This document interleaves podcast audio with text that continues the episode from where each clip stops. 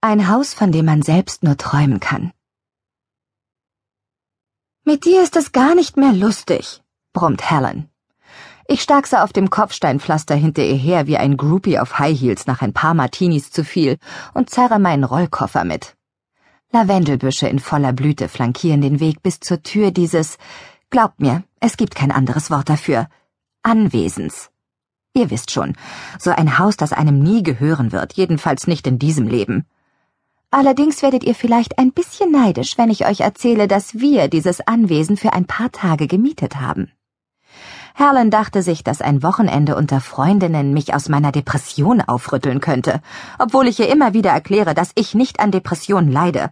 Es gibt eine Menge Gründe für meine Schlaflosigkeit. Du willst meine Mutter sein? Ich bin dir doch scheißegal! Das waren die letzten Worte meiner Tochter Jamie, ehe sie vor nicht einmal drei Minuten einfach auflegte. Diesmal werde ich sie nicht zurückrufen. Das lasse ich mir nicht gefallen. Sie ist jetzt dreizehn drei Viertel. In dieser Phase gewöhnt man sich allmählich an den Hass. Schalt doch dein Handy aus, sagt Helen. Sie kämpft mit dem Schlüsselbund, den wir auf dem Weg hierhin im Büro der Ferienwohnungsvermittlung in Bowral abgeholt haben. Deine Kinder werden schon ein Wochenende lang ohne dich überleben.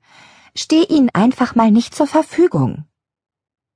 Helen hat einen völlig anderen Erziehungsstil als ich und handelt eher nach der Devise Lass sie mal machen. Ich hingegen gleite von einer Sorge, plötzlicher Kindstod, Ersticken an kleinen Gegenständen oder Ertrinken in flachen Gewässern zur nächsten, Straßen überqueren, allein öffentliche Toiletten aufsuchen und beim Freund einer Freundin im Auto mitfahren, der gerade erst den Führerschein gemacht hat. Sicheres Geleit. Mehr verlange ich doch gar nicht für meine Kinder.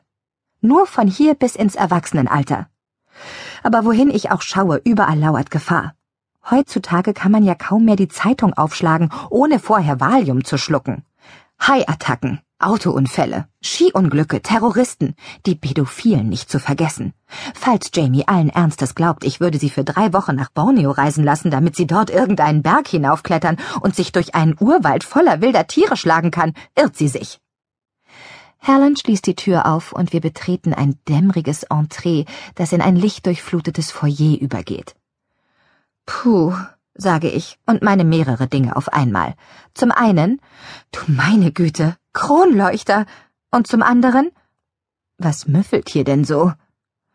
Modrig, meint Helen. Ansonsten ist es gar nicht so übel für unser großes Wiedersehen. Na ja, so groß wird es nun auch wieder nicht, wenn die Hälfte fehlt, erinnere ich sie.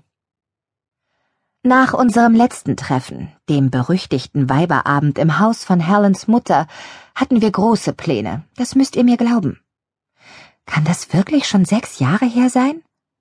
Wir haben damals doch hoch und heilig geschworen, uns mehrmals im Jahr zu treffen. Wir priesen die Bedeutung solcher Zusammenkünfte und beteuerten uns gegenseitig, wie wichtig es sei, nur mal unter Frauen zu sein, ohne unsere Männer.